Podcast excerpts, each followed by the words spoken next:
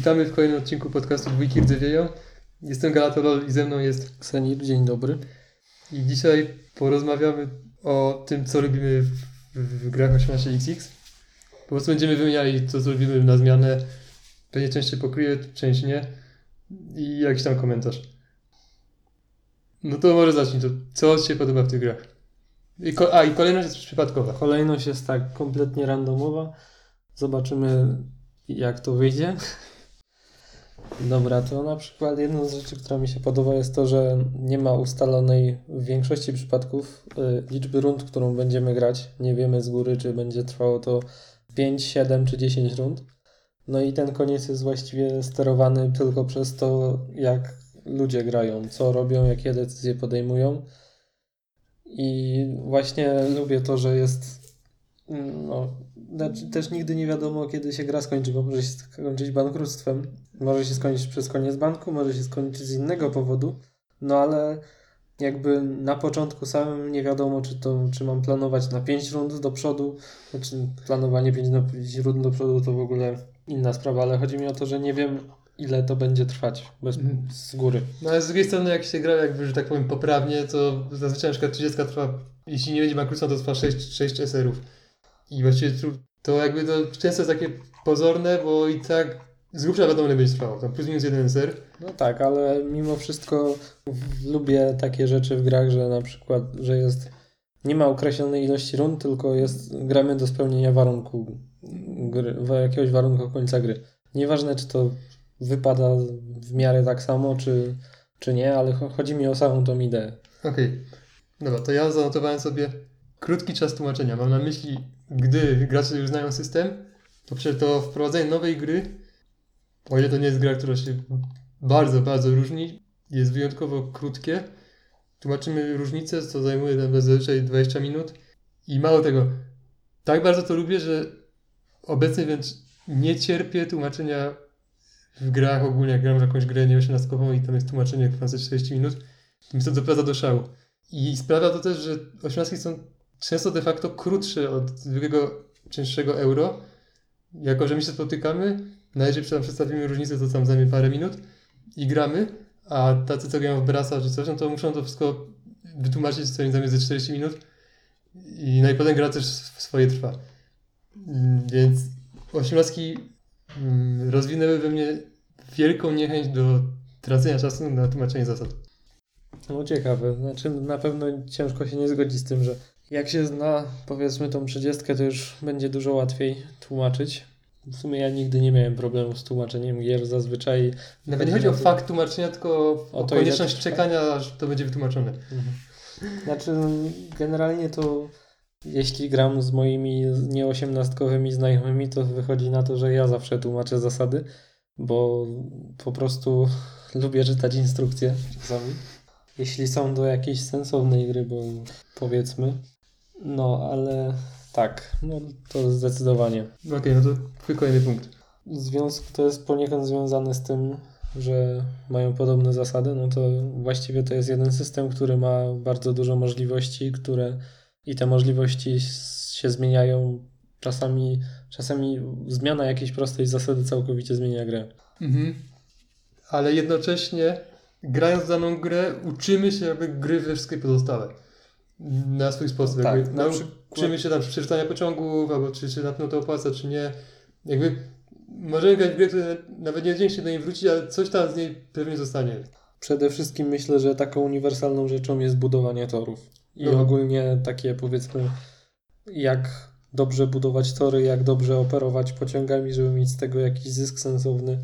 Nawet yy, no, powiedzmy, że w grach, które nie są operacyjne, to też przynosi zysk. Bo Mhm. na przykład w 30 można bardzo mm, w ciekawy sposób tam kilka firm na początku poprowadzić, żeby dały dość znaczny przychód, co nie jest tak oczywiste na pierwszy rzut oka.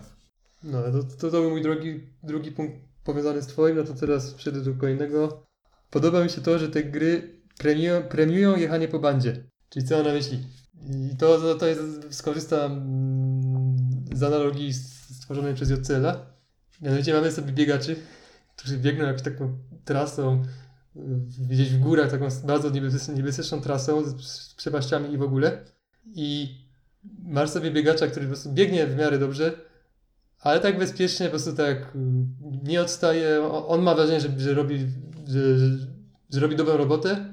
I masz drugiego biegacza, który biegnie na złamanie karku, po, po murku biegnie, przeskakuje gdzieś tam tuż nad krawędzią. I owszem, on ryzykuje dużo, ale ty możesz dużo zyskać. I może dać, że on spadnie w przepaść, czyli powiedzmy, że 16 zbankrutuje, ale to on ma znacznie, to on jakby w ciągu, w ciągu tego biegu był bliżej wygrany niż ten, który bezpiecznie sobie biegnie tak, yy, ale wolniej. I ta analogia bardzo mi się podoba, bo tak jest w 18. Jakby bezpieczne granie, jeśli inni gracze grają dobrze, no to niczemu nie służy.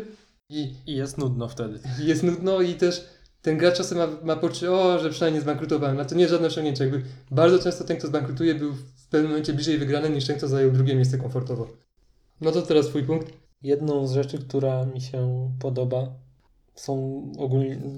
To nie jest dość popularne pomiędzy grami, ale e, gry, które jakby umożliwiają zakup pociągu przy pomocy prezesa, mimo że firma ma pociąg, czyli na przykład 1828 albo 1832.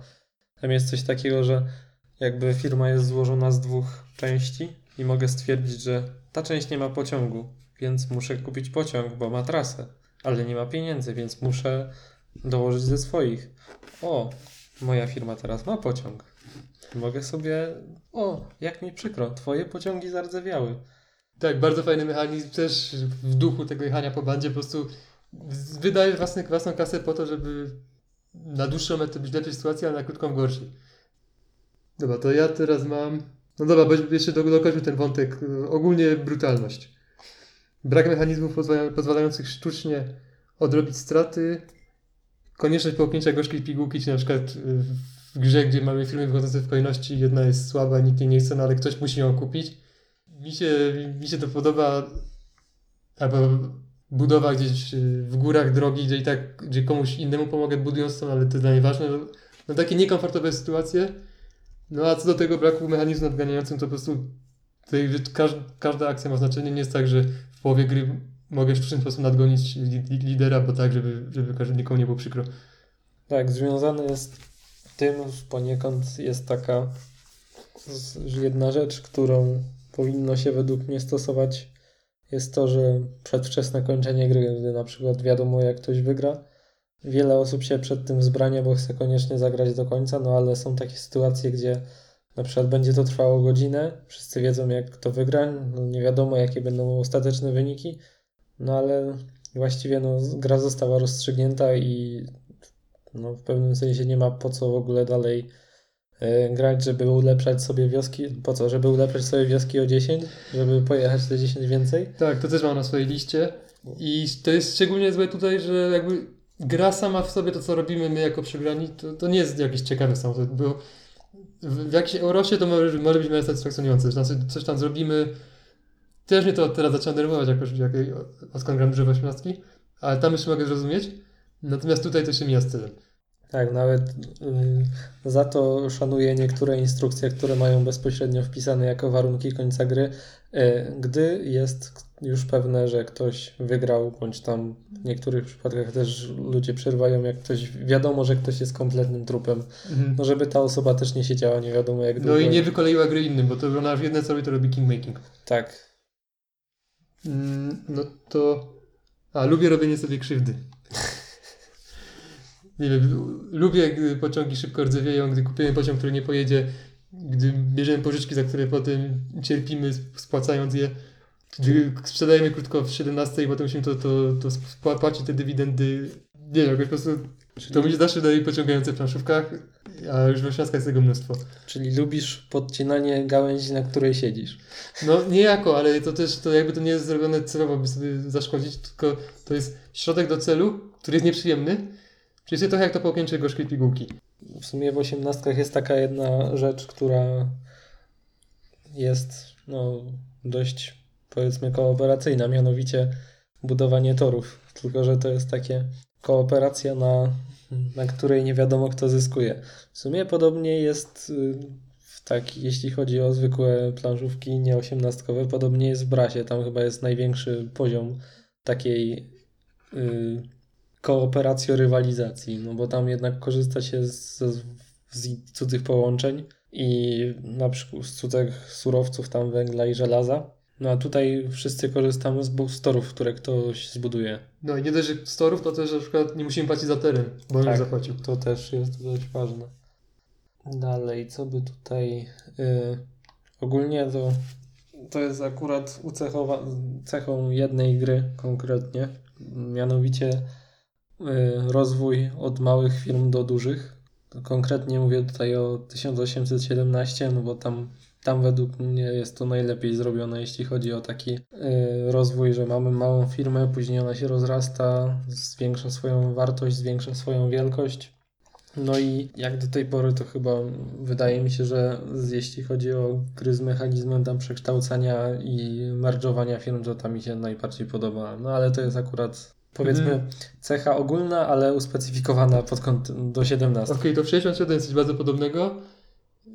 Yy, I zobaczymy, czy, będzie, czy, czy, czy to co innego, czy 67 Ci się spodoba.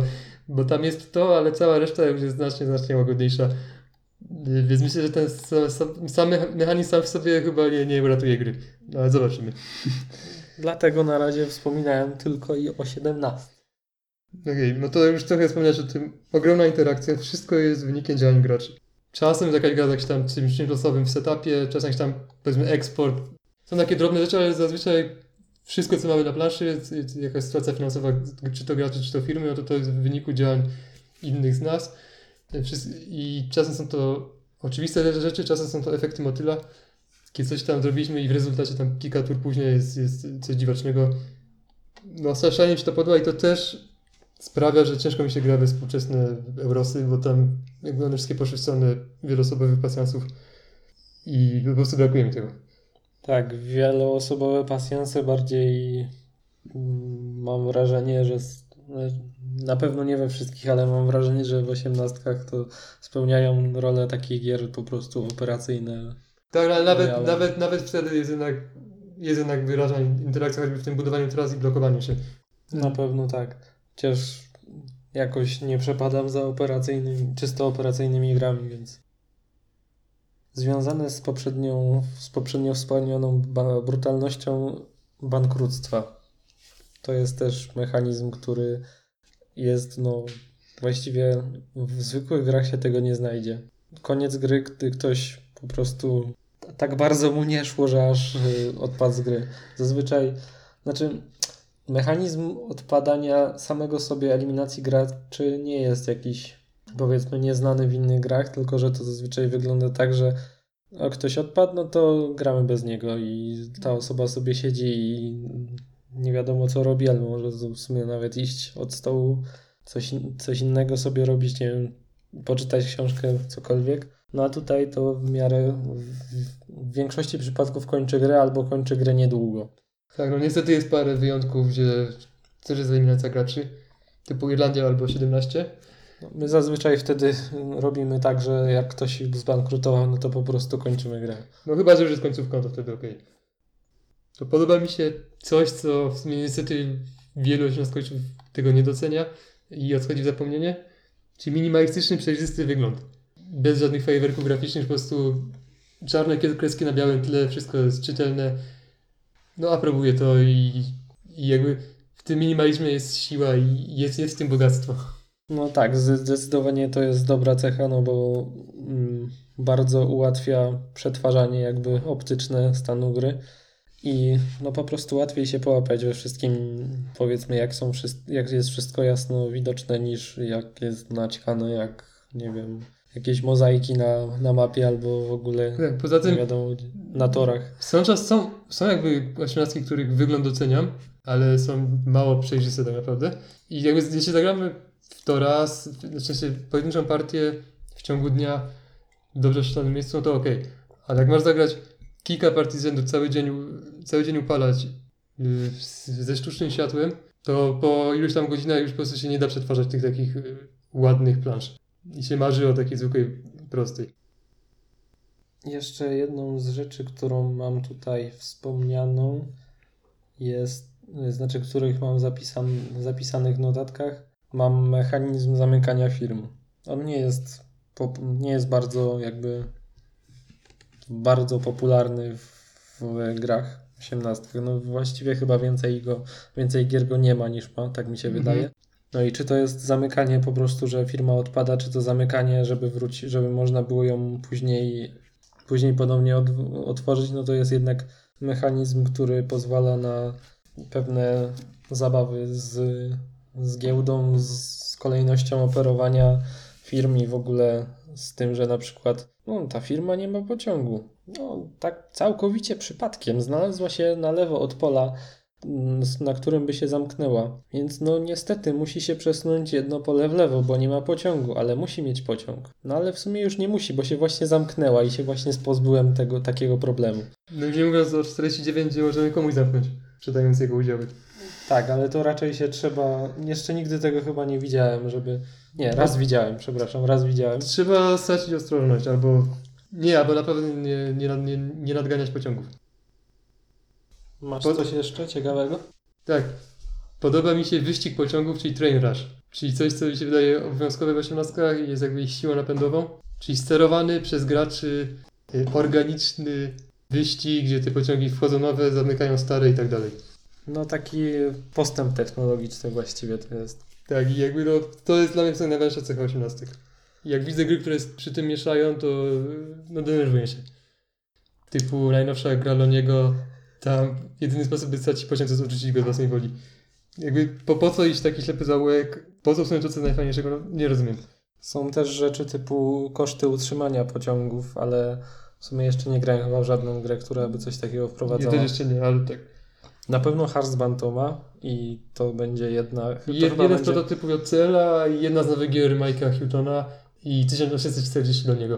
Tak, ale no, myślę, że najbardziej obiecujący z tego jest albo gra JC, albo, albo Hearthband, więc to zobaczymy jeszcze. Tak. Choć ta nowa gra Mike'a Hutona też jest interesująca, bo czytałem ostatnio opis. 1333 1 trzecia, tak? Tak. Tam na przykład y, duże firmy posiadają małe firmy, które jeżdżą i płacą pół na pół i to jakby sposób pakowania kasy do dużych firm. Brzmi interesująco. Dobra, to ja... A to teraz twój punkt.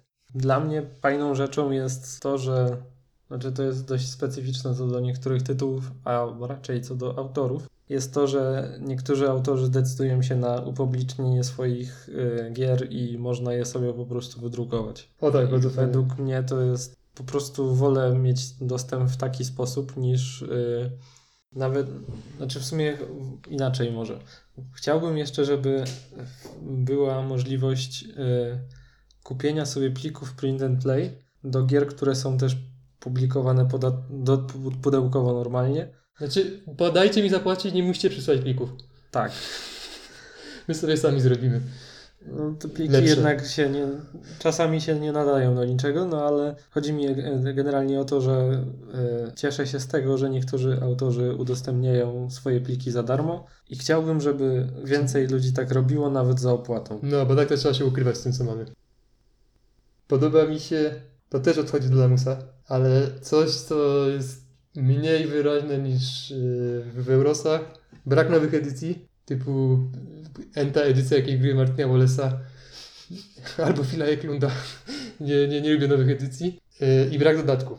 I nowe edycje szklańskiej niestety mają miejsce. Jak jest tworzony nowy ten, nowy, nowe entry na BGG, to mnie to wkurza. Na przykład 24 ma nowe entry, a tam jedna różnica to jest wywalenie pojedynczej kolumny w giełdzie, gdzie i tak nigdy byśmy nie weszli. No a brak dodatków, no to nie ma jakby dojenia, jest zamknięta całość, kupujesz sobie gierkę i ona będzie taka sama za 30 lat, mam nadzieję.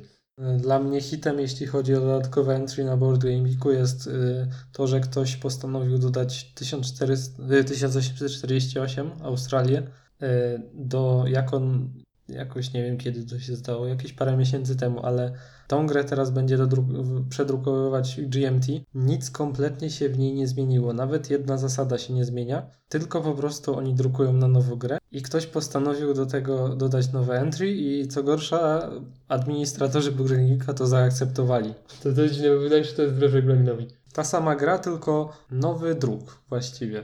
No, Bez żadnych zmian zasad. Jakby były jeszcze jakieś zmiany zasad, to bym zrozumiał. Tak samo podobnie jest y, nowe, nowe na Board Game'iku wej- y, entry 1861-67. tego nowego druku. Tak, no tam to może- wynika z jakichś takich kruczków prawnych, w sensie kruczków w regulaminie BGG, że niby No bo to jednak jedno pudełko jest, to pewnie może dla... To tak, ale jak dla mnie to, to nie powinno być jako nowe entry, tylko jako nowy wariant, bo entry mają też swoje warianty, gdzie możemy różne wydania dawać. No więc 67 jest na BGG w trzech sztukach, jako dodatek, jako zwykła gra i jako teraz razem 61.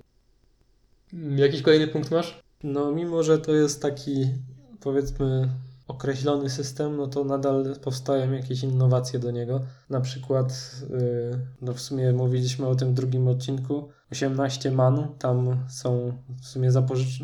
taka innowacja, że w sumie zapożyczona z innej gry, ale mianowicie z Age of Steam te po- pożyczki dla graczy. Tak. W sumie tam jest, to, tam jest to rozwiązane jako udziały, ale powiedzmy, że to jest dość podobnie ideowo rozwiązane, bo też trzeba za to płacić jakby. Mhm. Ja ogólnie też jestem za now, now, nowinkami, ale też jak patrzę na to, co ludzie sobie wymyślają, to jakoś nie zawsze czuję ekscytację. Jakieś osiemnastki z Pick Up and Deliver, czy jak w Age of Steam, jakby mam wrażenie, że to trochę rozrzedza to, czym, czym jest ten gatunek. Więc tutaj mam takie mieszane uczucia. Bo chciałbym, żeby były jakieś nowe rzeczy, typu coś na, na, na skalę krótkiej sprzedaży 17, ale też takie coraz dalsze mariaże z euro, no już niekoniecznie mi się wydają takie interesujące. No tak, zdecydowanie. Chodzi mi o takie rzeczy, które naprawdę coś zmieniają, a nie dodają jakąś pierdołę, która jest zupełnie zbędna. No to ja jeszcze mam niszowy klimacik, to też jest w zapomnieniu, ale podoba mi się klimacik gier robionych chałupniczo w garażach przez autorów, którzy i potem je kupujemy, czy to, czy to komentując pod, na Twitterze, czy to komentując jakąś listę. No, mam trochę żyłkę hipstera i lubię takie, takie właśnie, jak to nazywam, niszowe klimaciki. Tylko to też trochę odchodzi do lamusa. I masz coś jeszcze? To chyba wszystko u mnie z mojej listy. No to ja jeszcze na koniec y, lubię żetony pokerowe. Po prostu kręci mnie gra z nimi, podobają mi się. Przesiaduję na forum poświęconym żetonom pokerowym. Niekoniecznie polecam, bo to jest y, drogie hobby powiedzmy. I już teraz mam trzy zestawy, nie licząc tego co sprzedałem. I czekam na czwarty. Więc niekoniecznie jest to pozytywne, ale po prostu no, uwielbiam używać tych żetonów pokerowych. I ja w ogóle używam ich w każdej grze, gdzie są pieniądze. No ja odkąd, jem, odkąd mam swoje, to też tak, też tak robię, bo są po prostu dużo bardziej wygodne. Nawet nie wiem, do Puerto Rico ich używam. Dobra, no to to było na tyle w tym odcinku. Dzięki za uwagę. Do usłyszenia.